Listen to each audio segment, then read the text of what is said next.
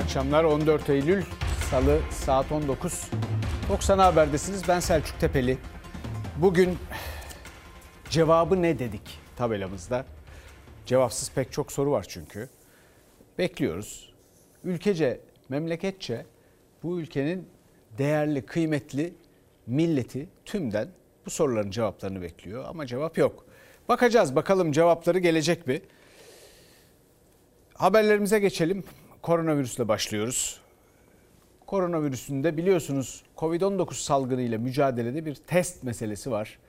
Dolayısıyla o test meselesi ve onun cevabı da bir türlü bulunamadığı için aslında cevabı ne diyoruz bir yandan da PCR testine bir kelime oyunu var. Bakalım neymiş. Sana şükürler olsun.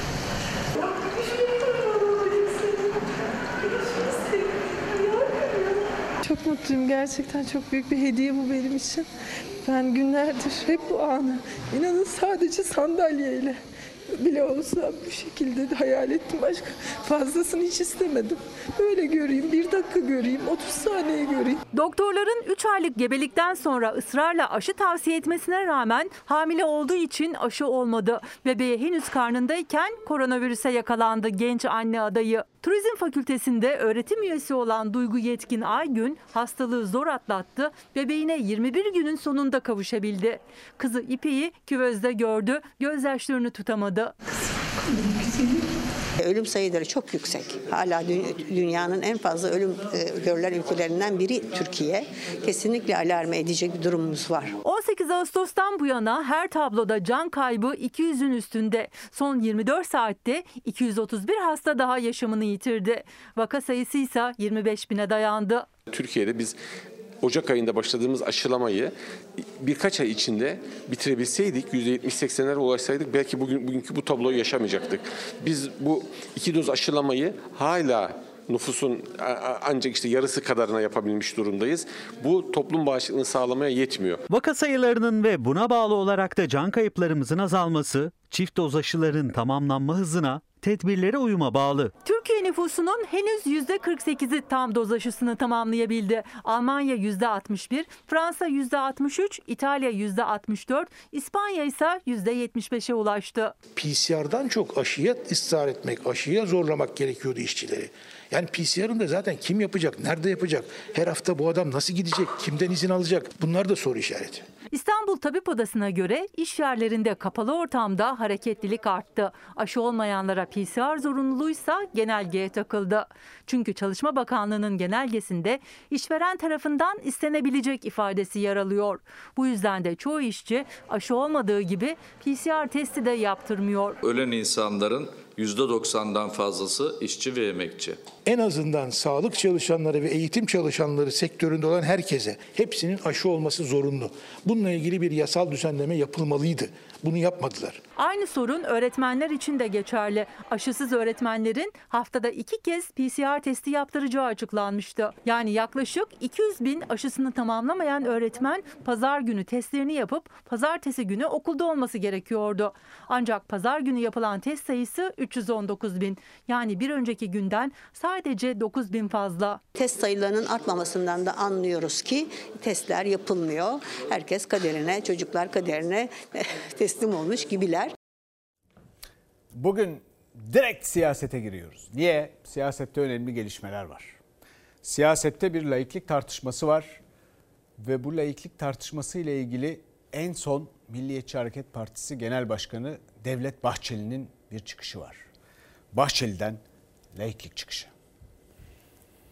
E, Resul Bey anayasanın ilk dört maddesinin değiştirilmez olduğunu, değiştirilmesinin teklif dahi edilemeyeceğini bilir. Ama anlaşılan kendisine bir görev verilmiş. Laikliğin anayasadan çıkarılmasına destek verenler hastalıklı ve hasarlı zihniyetlerdir. Eski AK Parti Tokat Milletvekili Resul Tosun'un köşe yazısında laiklik ilkesi tüm çağdaş ülkelerde olduğu gibi anayasadan çıkarılmalı ifadelerine bir tepkide MHP lideri Bahçeli'den hasarlı zihniyet diyerek geldi. Tosun yazısında Bahçeli Bey bu zihniyete karşı çok sert bir cevap verdi demiş, dayanak göstermişti. Yanıt gecikmedi.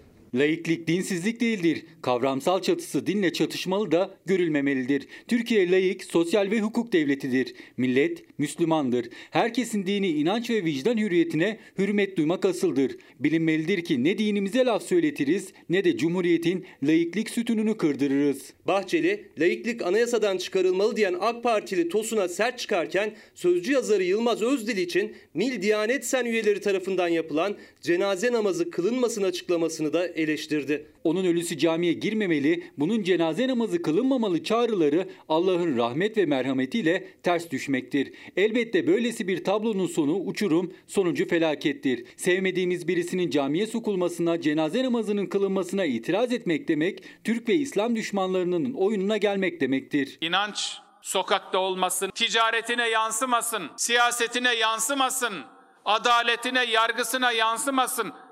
Görüyorsunuz ya ortalığı ayağa kaldırıyorlar. Laiklik üzerinden yürüyen tartışmaların bir diğer tarafında Diyanet İşleri Başkanı Ali Erbaş'ın açıklamaları var.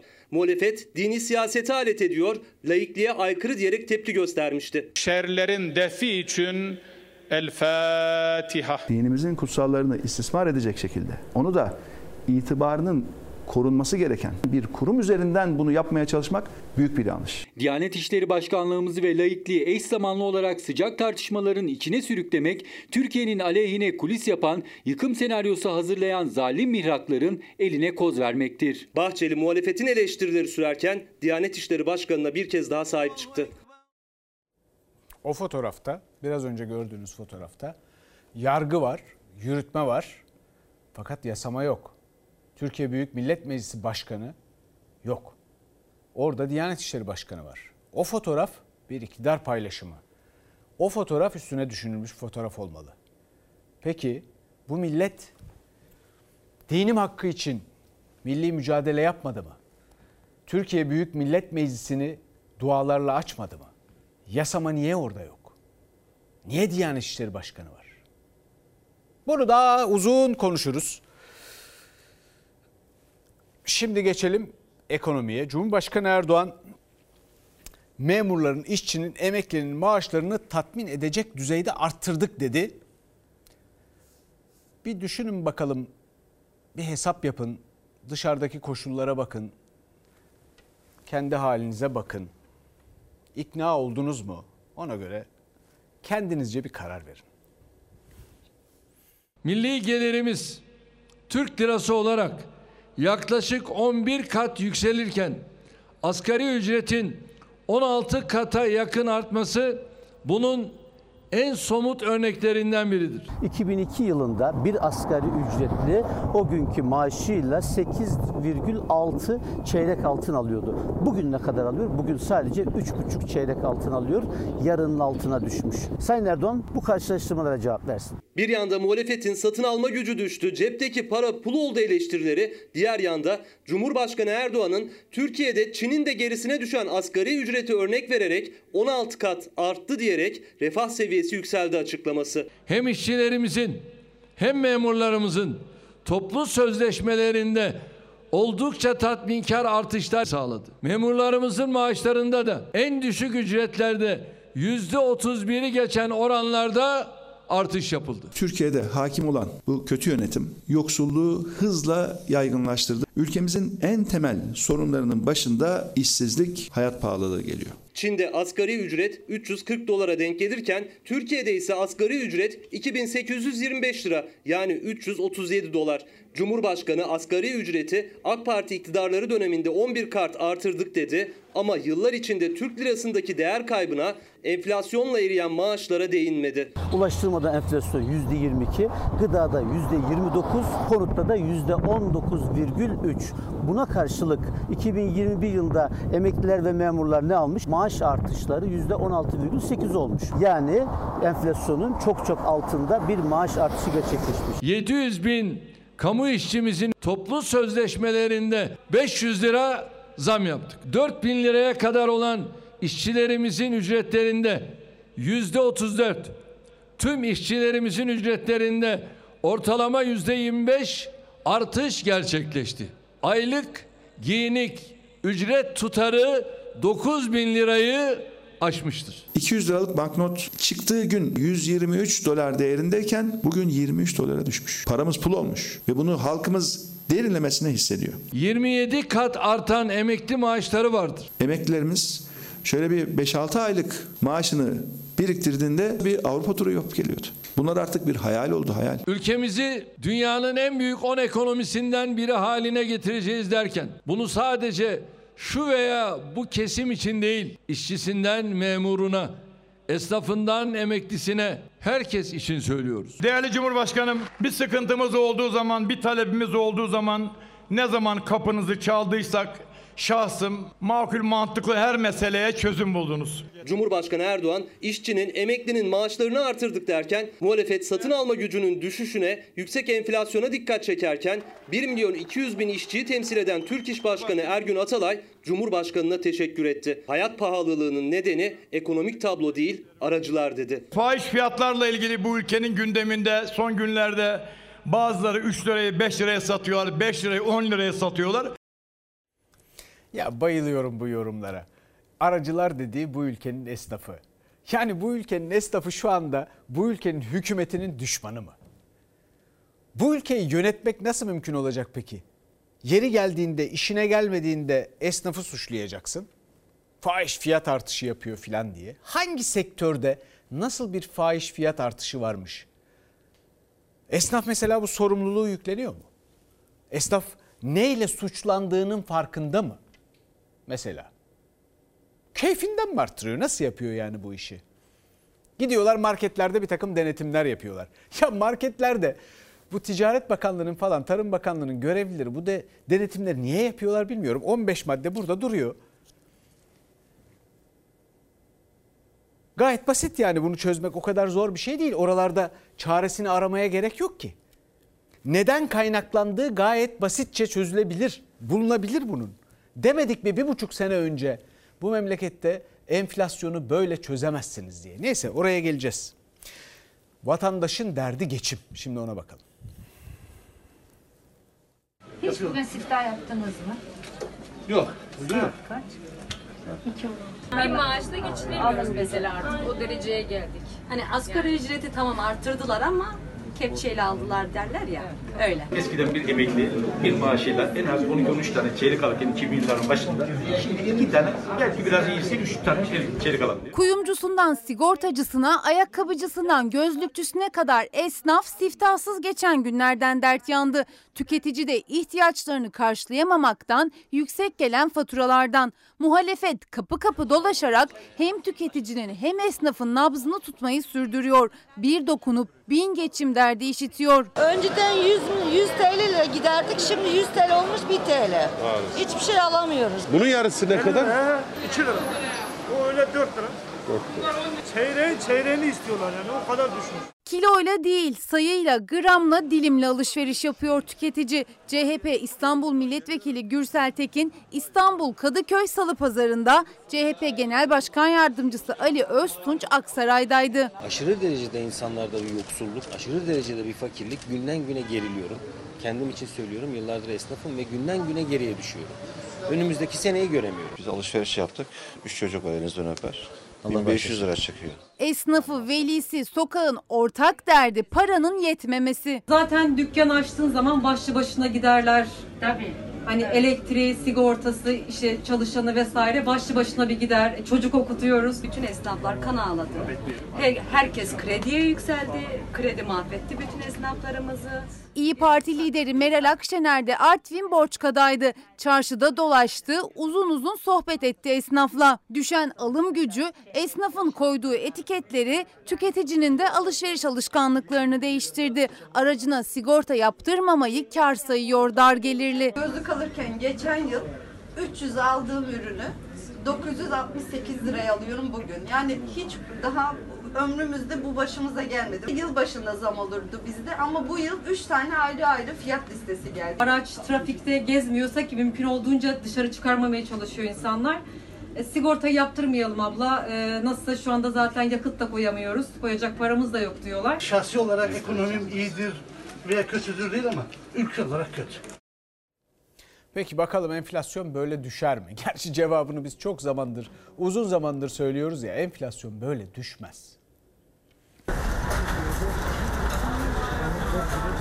Haller hiçbir zaman fiyat belirleyici unsur olmamıştır. İnşallah enflasyonu da en kısa sürede kontrol altına alarak raflardaki, tezgahlardaki, etiketlerdeki fahiş fiyat artışlarının da önüne geçeceğiz. Etiketteki fiyat sizin uyguladığınız tarım politikasının bir sonucu. Eğer politikanız yanlışsa çok yüksek gıda fiyatlarıyla tabii ki karşı karşıya kalıyorsunuz. Hem maliyetlerdeki yükselişte hem fırsatçılarla mücadele ederek milletimizin refah seviyesini daha da yukarılara taşıyacağız. Cumhurbaşkanı Erdoğan'ın bu sözlerinin ardından hallerde denetimler başladı. Ticaret Bakanlığı'nın görevlileri tek tek fiyatları inceliyor. Aynı yöntem aslında birçok kez denendi hükümet tarafından. 2018'de stokçuluk suçlamasıyla soğan depolarına baskınlar düzenlendi. 2019'da fiyat artışının önüne geçmek için marketler denetlendi. Baskınlar, denetimler, cezalar. Hiçbiri yüksek gıda fiyatlarının önüne geçemedi. Çok yüksek, çok yüksek.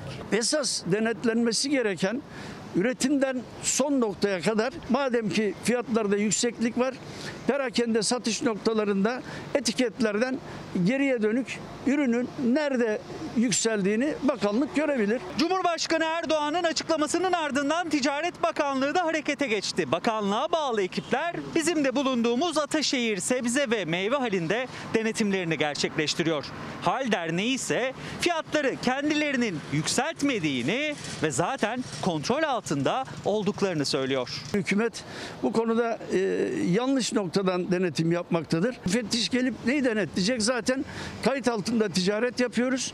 E, sonuçta e, ürünün geliş fiyatı belli, satış fiyatı belli. Toptancı hallerindeki denetim bir işe yaramıyor. 10 yılda biz bunu gördük. Defalarca e, bu yola başvuruldu. İşte soğan depoları basıldı. Hiçbiri fiyatları düşürmeye yetmedi. Üretimle ilgili girdilerin, maliyetlerin ne kadar çok yükseldiğini, hangi oranda yükseldiğini bunların belirlenmesi lazım. Mazot, gübre, ilaç, nakliye, ambalaj tüm bunların hepsi e, dövizle bunlar alınmaktadır. Geçen sene 1 liraya üretilen ürün mutlak surette bu sene en azından bir buçuk lirayı bulmuştur maliyeti onun. Gelelim haldeki ortalama güncel fiyatlara. Burada soğanın kilosu 1 lira 20 kuruş, patatesin kilosu 2,5 lira, taze limonun kilogram fiyatı ise 3 lirayla 4 lira arasında değişiyor. Halden sonraki durak çarşı pazar. Gelelim buradaki fiyatlara. Soğanın buradaki kilogram fiyatı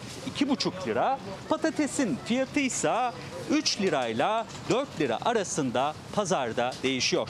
Limonda fiyatı en çok yükselen ürünlerden marketlerde, reyonlarda limonun kilogram fiyatı 8 lira.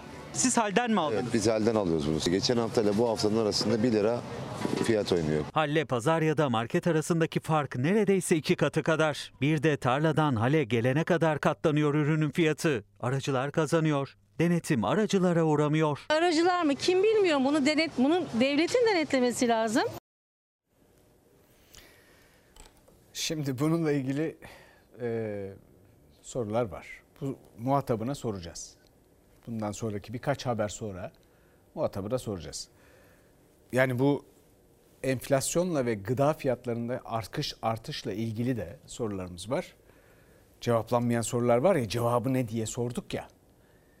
Verilmiyor bu da bu cevapların ne olduğuna dair benim bir fikrim yok. Çünkü verildiğini görmedim. Bir takım aforizmalar var. Bir sürü boş laf var. Bu arada enflasyon yüksek devam ediyor. Daha da yükselmesi ihtimal dahilinde ve bu ülke gıda yüzünden bu ülkenin iktidarı, iktidar partisi gıda yüzünden sıkıntı yaşıyor. Bu ülke gıda yüzünden sıkıntı yaşayacak bir ülke mi? ya bu ülke Grönland falan değil ki, İzlanda falan değil ki kardeşim. Akdeniz ülkesi burası ya. Nasıl olabilir bu ya? Nasıl olabilir yani? Bunu anlarım yani. Öyle ülkeler olur ki hakikaten anlaşılabilir bir şey. Yani de, derim ki tamamdır ya işte bu ülke böyle bir ülke. Danimarka falan olur, bir şey olur. Daha kuzeyde bir ülke olur. Nasıl becerdiler bunu acaba? Neyse soracağız. Şimdi geçelim bir başka cevapsız soruya. Ruhsar Pekcan skandalı. E, e, skandalın seyrine bakalım. İçini bir çekelim. Evet içi böyle. Ruslar Pekcan kendi bakanlığına dezenfektan satan, bozuk dezenfektan sattığı anlaşılan ve hatta bugün eski ortakları tarafından hakkında suç duyurusunda bulundurulan bakanla ilgili mecliste soruşturma komisyonu yok. Savcılar kör, sağır, dilsiz. Kendi bakanlığına kendi şirketinden fahiş fiyata dezenfektan sattığı ortaya çıkan ve görevden alınan eski Ticaret Bakanı Ruslar Pekcan hakkında aylardır ne bir soruşturma var ne bir meclis soruşturma komisyonu için hamle. Türkiye'de siyasi ahlakla ilgili detaylı bir düzenleme yok. Etik olan budur dersek bizim yaptıklarımızın etik olmadığını kabul etmiş olacağız. Dezenfektanların bozulmuş olduğu tespit edilmiştir. Ürünlerin mantarlaştığına ve mantarlaşan ürünlerin süzülerek tekrardan satışa çıkarıldığına yönelik video mevcuttur. Sadece kendi bakanlığına dezenfektan satmakla kalmadığı tonlarca bozuk ürünü de piyasaya sunduğu iddiası eski bakan Pekcan hakkında. Eski ortağı ayıplı mal nedeniyle hem zarara uğradıklarını hem de itibarlarının zedelendiği gerekçesiyle suç duyurusunda bulundu bakan hakkında. Çizgi olanları alma. Ürettiği dezenfektanlarda mantarlaşma, etkenlik sorunu olup bunu gidermek için ruhsat dışı kimyasallar karıştırdıklarını söylemişlerdir. Bakanla ilgili ortakları hukuki şey başlatmış süreç. Pursaklardaki samimi AK Partili kardeşim de bunlara göz yumması isteniyor. Ruhsar Pekcan'a bugüne kadarki hizmetleri için teşekkür ediyorum. Zaten satması normalde etik değil, doğru değil, kanuni değil. İkincisi yüksek fiyattan satmış, dolandırmış. Ayrıca bir de sahte ürün, kötü ürün vererek, bozuk ürün vererek de bir kez daha devleti dolandırmış. Bu kadın için Yüce Divanı çalıştırılmamasının sebebi sorumluluğun yine o tek adamda olmasıdır. Ruhsar Pekcan kendi şirketinden koltuğunda oturduğu bakanlığa dezenfektan satışı yaptığını kabul etmişti. Eski ortağı da hakkında suç duyurusunda bulundu. O suç duyurusuna karşı savcılık harekete geçecek mi bilinmiyor ama bakanlığa dezenfektan satışı ile ilgili Yüce Divan yolunun açılmasına dair bir işaret yok.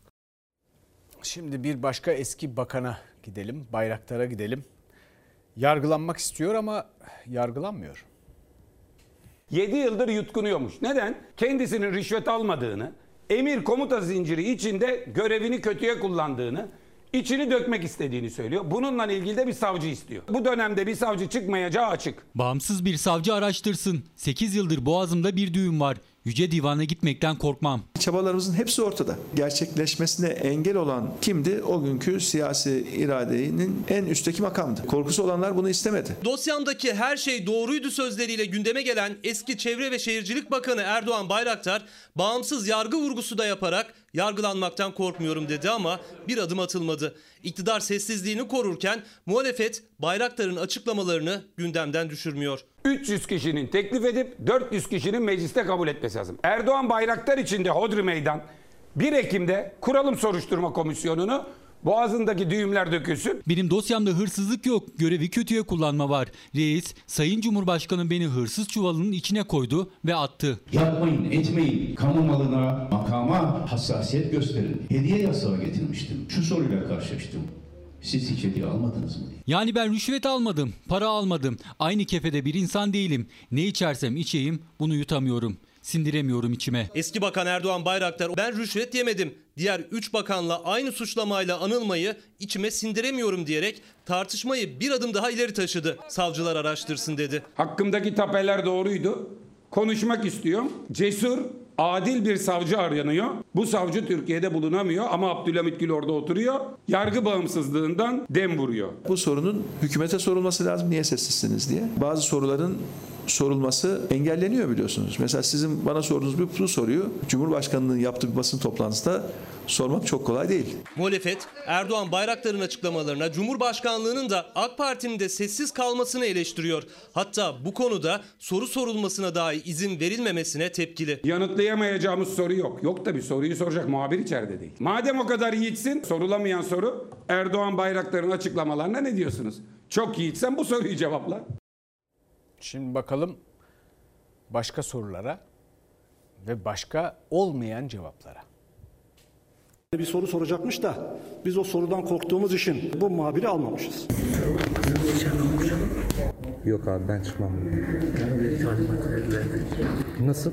Eğer size diyorlarsa Fox TV'yi salondan çıkartın, En büyük yetkili kimse o gelsin çıkarsın abi. Anayasaya ve basın özgürlüğüne aykırı şekilde talimatla bir gazeteciyi basın toplantısından güvenlik marifetiyle çıkartmaya çalıştığı anlara ilişkin görüntü olmasına rağmen AK Parti sözcüsü Ömer Çelik, Fox TV muhabirinin basın toplantısına alınmamasını şahsi bir mesele gibi anlattı. Eski Çevre ve Şehircilik Bakanı Erdoğan Bayraktar'ın yapmış olduğu açıklamaları soracaktım. 2 Eylül tarihindeki basın toplantısına AK Parti ve Cumhurbaşkanlığına akredite Fox TV muhabirini aldırmadı. AK Parti sözcüsü Ömer Çelik gerekçesi Erdoğan Bayraktar'ın yaptığı açıklamalarla ilgili sorunun sorulmasını istememesi. Fox'un kurumsal yapısına dönük bir tavır gibi sunuyor.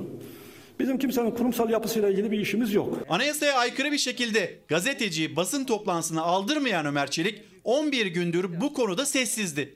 İlk MYK toplantısı sonrası iktidara yakın bir televizyon kanalının muhabirinin sorusuyla konuştu. Basın toplantısında bir muhabirin salona alınmaması gündeme getirildi. Buradaki sorun buranın kurallarına uyulup uyulmaması ile ilgilidir. Her kurumun kuralları var. Buradaki kurumların da kurallarına uyulmasını arzu ederiz. Ömer Çelik'in açıklamasına göre Fox muhabiri AK Parti'nin kurallarına uymadı. O kurallar ne? Çelik açıklamadı. Hangi sorudan çekilecekmişiz? Sizin muhabiriniz burayı düzenli takip etmiyor. 3-4 ayda bir geliyor. İkincisi muhabiriniz daha önce engellenmemiş. Yok abi ben çıkmam. Nasıl? AK Parti sözcüsü sorudan çekinmiyoruz. Daha önce engellemedik dedi. Önceki bir MYK toplantısı sonrasında Ruslar Pekcan hakkındaki yolsuzluk iddialarıyla ilgili soruyu sordurmamak için AK Parti güvenlik görevlisini Fox TV muhabirine gönderip salondan çıkartmak istediğini o görevli bizzat dile getirmişti. Yok abi ben çıkmam.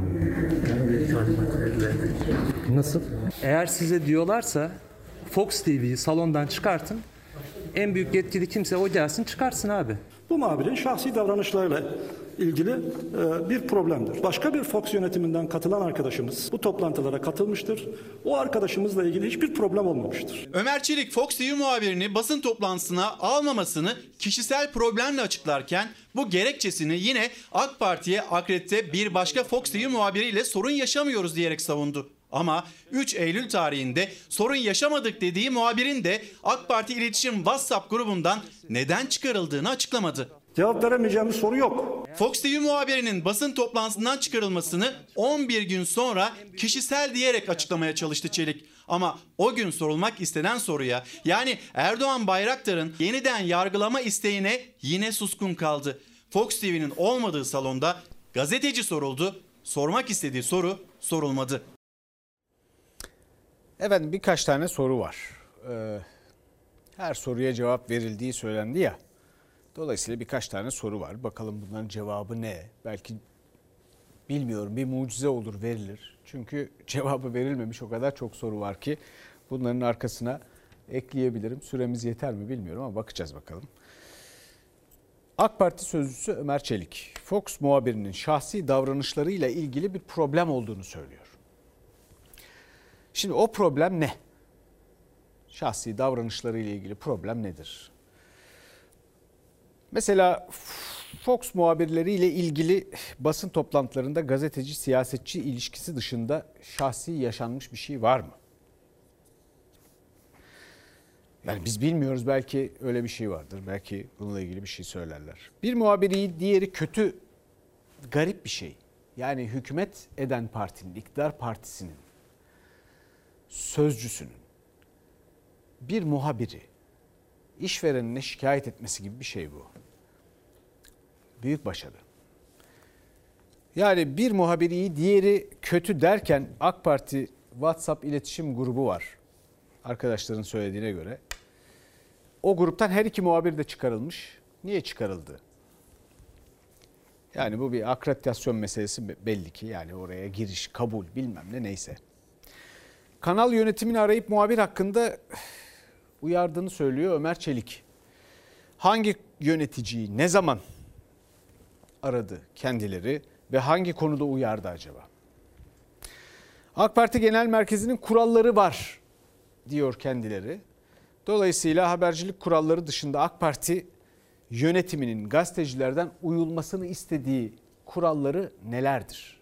Bunu kamuoyuyla paylaşırsa seviniriz. Hangi sorular nasıl sorulabilir, nasıl sorulamaz? Böyle şeyler mi yoksa başka şeyler mi? Veya oturma kalkmayla mı ilgili bir şey? Bir de Ruslar Pekcan hakkındaki iddiaları sormak istediğinde ta Mart ayında, Mart ya da Nisan ayında. Nisan ayındaydı yanlış, yanlış hatırlamıyorsam. Önce muhabirimize sonra Ankara Haber Müdürümüzü arayarak sorunun sorulmaması için talepte bulunuldu mu? Mesela ki Ruslar Pekcan'la ilgili her soruya cevap verildiği söyleniyor ya. Mesela bu konuda hiçbir yanıt yok. Başka yanıt olmayan başka sorular da var. Pudra şekeri meselesi var. AK Parti'de görevli değil mi bunlar? AK Partili olup veya bağlantılı olup birden fazla maaş alanlar filanlar falanlar. Ha. Bir cevap yok. Neyse. Efendim bu gazeteci arkadaşlarımız ve onlarla ilgili meseleler. Ee, şimdi AK Parti sözcüsü Ömer Çelik'in bir başka ifadesi daha var. Bir de ona bakalım. Ana haber bülteninde Selçuk Tepeli adlı şahıs bu şeyi bir kurumsal mesele haline getiriyor. Şahsi olarak ortaya çıkan meseleyi ama ondan sonra kullandığı ifadeler, imalar, kişiselleştiren şeyler, kişisel saldırı anlamına gelen şeyler bunların gazetecilikte ne ilgisi var? Yani herkes kimin ne söylediğini orada görüyor. Ki bu şahıslar enteresandır. En çok bağımsız gazetecilik konusunda sesleri çıkar. Daha önceki çalıştıkları televizyon kanalına gittiğimizde kalabalığın içerisinde hem şahsımıza hem AK Parti'nin siyasetlerine karşı övgüler diziyorlardı. Kanal değişince başka bir karakter ortaya çıkıyor. Şimdi bir izleyicimiz demiş ki cevabı ne ile ilgili olarak. Sayın Selçuk Bey AK Parti sözcüsü Ömer Çelik sizin için kanal değiştirince kendisi de değişti demiş. Acaba Selçuk Tepeli'nin bu konu hakkındaki cevabı ne? Evet Selçuk Tepeli bu konuda çok önemli değil. Ama şimdi söyleyeceklerimin konusu AK Parti sözcüsü Ömer Çelik de değil. Kim? Selçuk Tepeli adlı şahıs. Şimdi ondan bahsedeceğiz. Selçuk Tepeli adlı şahıs ki kendisini biraz tanıyorum. Doğrusunu isterseniz beni de öfkelendiriyor. Yani pek çok eksiği, pek çok hatası var. Yine de lüzumsuz genellemelerle insanları incitmek isteyen biri değildir. Karşısında herhangi bir konuyu kişiselleştirdiğini düşünen biri varsa samimiyetle incindiğini düşündüğü biri varsa üzülür. Ki zannediyorum Ömer Bey bu konuda e, böyle hissediyor. Biraz incindiğini hissettim ben de. Dolayısıyla üzülür. Ne kadar huysuz olursa olsun eleştirilere öfkelenmez. Benimle ilgili her türlü eleştiri yapılabilir. Ki Ömer Bey'in bu tür imalarda bulunduğunu görüyorum. Gazetecilikten bahsediyor filan. Ben hiçbir zaman iyi bir gazeteci olduğumu söylemedim. Gazeteci olduğumu bile söylemedim. Zaten daima Selçuk Tepeli adlı şahıs önce kendini eleştirir hem daha sert eleştirir. Selçuk Tepeli adlı şahıs önünde sonunda bir haber bülteni sunucusudur. Asıl işi yapan muhabirlerdir. Soruları soran onlardır. Araştırırlar. Görev yaptığı her kurumda daima böyle olmuştur. Ve o insanlar emekleriyle bu ülke için çalışmaktadır. O yüzden de onların çalışma şartları önemlidir. Memleketine ve insanlara daha faydalı ne yapabilirdi diye hep düşünür Selçuk Tepeli adlı şahıs. Daha iyisini becerememişse hatayı önce kendinde arar. Ki AK Parti iktidarının yapması gereken ilk şey budur. Ve açıkta açıkça ortadadır ki daha iyisini yapmayı becerememiştir. Laf anlatmaya çalışıyorsa şu anda Selçuk Tepeli adlı şahıs belli ki daha iyisini yapmayı becerememiştir. Ama memleketinde herhangi bir vatandaşa tanındığından daha fazlasını da asla istememiştir. Herhangi bir imtiyazdan bugüne kadar faydalanmamıştır. Ne devlet bursuyla okumuştur. Ne siyasi nüfuzlu herhangi bir tanıdığı vardır. Kendisinin ya da çevresindekilerin ya da yakınlarının. Ne de iktidara yahut muhalefete sırtını dayayıp bir iş, gelir veya zenginlik sahibi olmuştur. Selçuk Tepeli adlı şahıstan bahsediyorum. Misyon gazeteciliği diye bir şey var dünyada. Yani muhalefete yakın gazetecilik ya da iktidara yakın gazetecilik diye bir şey var. Bu memleket şu anda tam olarak ortadan ikiye bölünüp aşağı yukarı böyle bir haber medyasına sahip. Ve bu AK Parti hükümetinin marifetidir ve bu feci bir şeydir. Ha, böyle bir şey var mıdır? Vardır. Zor mudur? Çok zor değildir. Çünkü zaten görüş, kanaat bellidir. Hiç çırpınmasına gerek olmaz insanların. Ama bu iktidarların uygulamalarıyla kime nasıl kamu reklamı verildiğiyle hangi yayının objektif olup olmamasına dair tutumlarıyla şunla bununla ilgilidir. İktidar partisinin iletişiminden sorumlu bir insanın ki kuramsal bilgisine de inanıyorum kendisinin bunları düşünmesi gerekir. Türkiye'nin dünyada temsil edilmesini sağlayan bir medya var mıdır mesela medya kurumu? Türkiye dünyaya lafını anlatmak zorunda. Bir sürü derdimizi anlatmak zorundayız ama dinleyen var mı? Öyle bir kurumumuz var mı? 20 yıl sonra 20 yıllık iktidardan sonra onca reklam, onca efendim siyasi direktifle yönlendirmeyle verilmiş reklamdan sonra niye böyle bir şey hala yok? Niye? Neyse hayatında ne kendisi ne yakınları ne de çevresindekiler şu ya da bu gruba sırtını dayayarak bir istisna haline gelmiştir. İstisnadan kastım şudur. Türkiye'de bilhassa siyasi iktidardan şu ya da bu biçimde bir avantaj elde edenlerin onlara sırtını dayayanların şöyle bir anladığım kadarıyla yaklaşımı var. İstisna olmak mutluluğun yolu gibi geliyor onlara. Mutluluğun yolu istisnalardan geçmez. Paylaşmaktan geçer. Sizin bindiğiniz makam aracı ya da üstündeki çakar lamba. Çakar lambalı gazeteciler yok mu bu ülkede? Neye istinaden veriliyor bu çakar lambalar gazetecilere mesela? Güvenlik şeritlerini kullanıyorlar. Ambulansların önünde filan. Ama mutluluğun yolu istisnadan geçmez. Mutluluğun yolu hangi partiye oy verirse versin. Bu memleketin insanıyla ne varsa elinde bir miktar paylaşmaktan geçer. Millet olmak demek bu demektir. Anlamlı bir topluluk olmak bu demektir. Bilhassa medyada hiçbir işe talep olmamıştır Selçuk Tepeli denen şahıs, adlı şahıs. Bu işler için kulis yapmamış, sadece en iyi şekilde işini yapmış, yapmaya çalışmış ve uygun görülenden fazla bir kazanç için herhangi bir pazarlığa girmemiştir. Ekstra bir geliri yoktur. Bunun cevabı da verilmedi. Mesela bu biliyorsunuz iddialar var mafyadan ki İçişleri Bakanı'nın kendisi iddia etti. 10 bin dolar alan, euro alan. Neydi 10 bin dolar mıydı, euro muydu arkadaşlar? Kim o siyasetçi? Var mı cevabı? AK Parti sözcüsü Ömer Çelik'e sorulmadı mı bu? Var mı cevabı? Verildi mi bunun cevabı? Kim o? Selçuk Tepeli adlı şahıs yahut çevresindeki herhangi bir kimse zengin olmamıştır. Bu şahıs hiç kimseye sen benim kim olduğumu biliyor musun dememiştir. Fırsatlar görse de mesleğine ve onu icra ettiği kuruma zarar verecek. Ki yani herhangi bir yatırım yapmamıştır. Ve bu haliyle de hep memleketinin insanlarıyla aynı sorunların içinde olmuş, yaşamış, yaşadığı için de bunları en sarih biçimde aktarmaya çalışmıştır.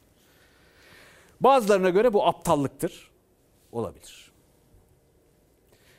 Bildiği kadarıyla daima işini iyi yapmaya çabalayan onurlu kurumlarda işini iyi yapmaya çabalayan samimi insanlarla çalışmıştır. Aldığı görevlerdeki sorumlulukları daima üstlenmiştir.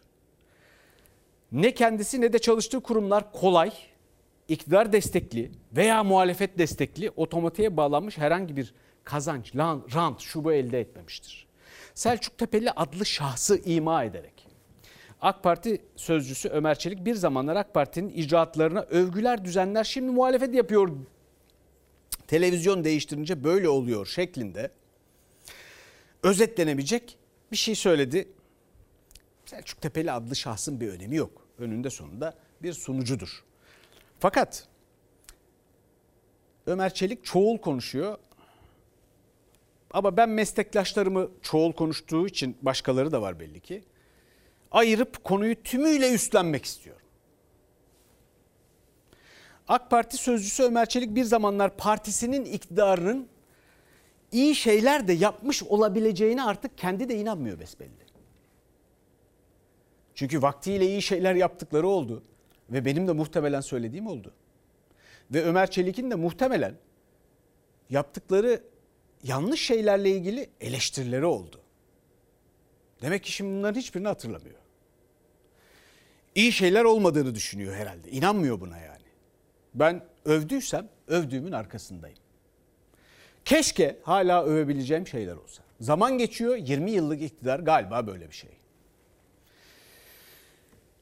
AK Parti sözcüsü Ömer Çelik e,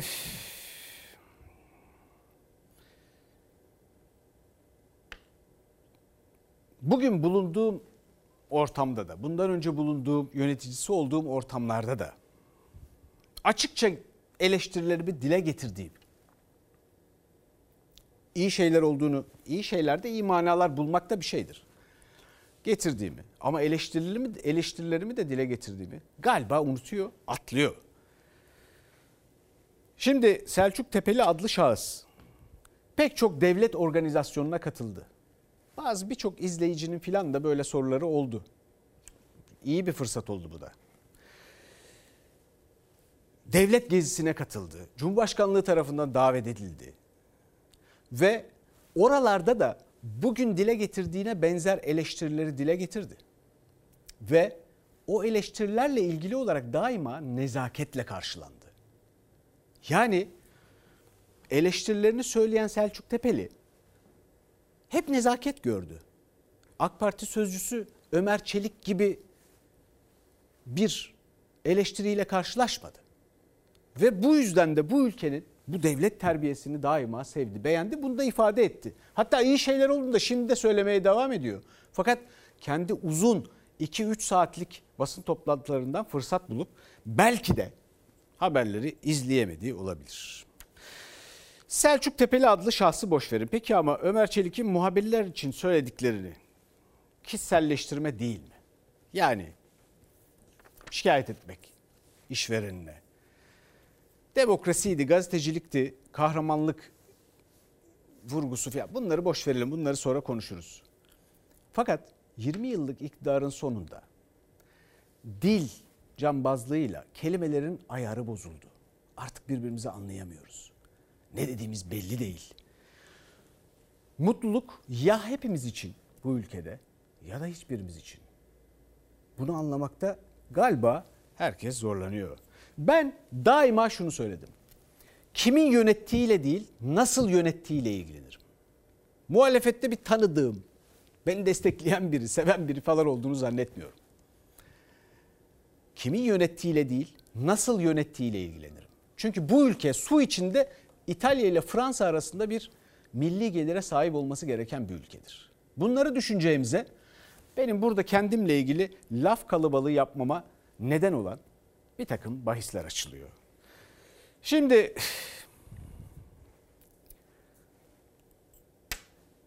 Selçuk Tepeli adlı şahıs bugüne kadar kendi memleketiyle ilgili herhangi bir sıkıntıyı kendi memleketinin yetkililerinden, seçmeninden, insanlarından başka kimseye şikayet etmedi. Söylemedi. Hep memleketini savundu. Ama bir yere varamadı belli ki. Çünkü bu memleketin insanı o. Selçuk Tepeli adlı şahıs benim efendim. Bu tanışma fırsatını yarattığı için AK Parti sözcüsü Ömer Çelik'e teşekkür ederim. Ve sizin de vaktinizi bunlarla aldığım için özür dilerim. İnşallah tekrarı olmaz. Saygılarımla deyip bir sonraki habere geçerim. Kemal Atatürk'ün başkenti, Mustafa Kemal Atatürk'ün Ankara'sı. 2021 Dünya Belediye Başkanı Başkent Ödülü Mansur Yavaş'ın. Bu başarı Mansur Yavaş'a ait değil. 6 milyon Ankaralı'nın Sakarya Meydan Muharebesi'nin 100. yıl dönümü kutlamalarıyla aynı anda açıklandı ödül. City Mayor Foundation tarafından 2021 Dünya Belediye Başkanı Başkent Ödülünü Mansur Yavaş aldı. sevgili hemşerilerim Biraz önce İngiltere'den açıklanmış. Tabii son derece mutlu olduk. Ama bu başarı Mansur Yavaş'a ait değil. 6 milyon Ankaralı'nın inşallah sizlerin adına bu ödül alacağım. Hepinize sonsuz sevgi ve saygılar sunuyorum. Belediye Başkanları Vakfı 21 ülkeden 32 belediye başkanını aday gösterdi. Listede Asya ülkelerinden yalnızca 4 aday kendine yer bulabildi. Türkiye'dense bir tek Mansur Yavaş. Finale kalan 18 dünya başkentinin belediye başkanları arasında Mansur Yavaş birinci seçildi. 2021 Dünya Belediye Başkanı Başkent ödülünü Ankara'ya getirdi. Ankara gerilemenin durdurulduğu kenttir. Ankara son savunma hattının kentidir. Ankara bir milletin gece karanlığından güneşe döndüğü kenttir. Pandemi sürecindeki liderliği, yönetimde şeffaflık, yolsuzlukla mücadele, dezavantajlı kesimlere destek, temiz su ve temiz enerjiye yatırım ve internet erişimi konularında başarıları göz önünde bulundurularak verildi ödül Yavaş'a. Daha önce de Uluslararası Şeffaflık Derneği ve İnsani Geliştirme Vakfı tarafından şeffaflık ödülüne layık görülmüştü. Şeffaf bir yönetim ayrıcalığımız değil, tarihimiz olan sorumluluğumuzdur. Yeşil bir kent oy potansiyeli için değil, bize bu toprakları vatan kılanlara karşı vazifemizdir. Şimdi bir ara bir dakikada devam edeceğiz. Hayatta karşılaştığım en garip sorulardan bir tanesi de bugün bahsettiğimiz konularla bence yakından ilgili. Evet yurt dışında eğitim aldın bilmem ne filan niye bu ülkeye döndün sorusu. Çok acayip bir soru. Neden? Çünkü döndüm bu ülkeye ve bu ülkenin insanlarına inanıyorum. Samimiyetle böyle düşünüyorum. Bu soruyu soranların inanmadığına kanaat getireceğim artık. Garip. Cevap vermeye çalıştığım sorular benzer sorulardı bu akşam. İnanıyorum. Siz kendinize inanmıyor musunuz? Vaktiyle iyi şeyler yapıldığı da oldu. Olmadığını mı düşünüyorsunuz? Niye şimdi kötüye gidiyor? Demek ki eskisi kadar iyi şeyler yapmıyorsunuz. Ama gazetecinin görevi iktidar yanlısı ya da muhalefet yanlısı olmak değil ki. Kaldı ki dediğim gibi gazetecilik filan gibi bir iddiam yok. Ama eleştirel olmak. Kimin yönettiğiyle değil, nasıl yönettiğiyle ilgilenmek. Bir gün bugün muhalefette olanlar da ne iktidardan ne muhalefetten hayatımın hiçbir anında hiçbir talebim olmadı. Ama bir gün bugün muhalefet olanlar da iktidar olduğunda nasıl eleştirildiklerini görürler. Görmedik ki. 20 yıldır böyle bir şey görmedik.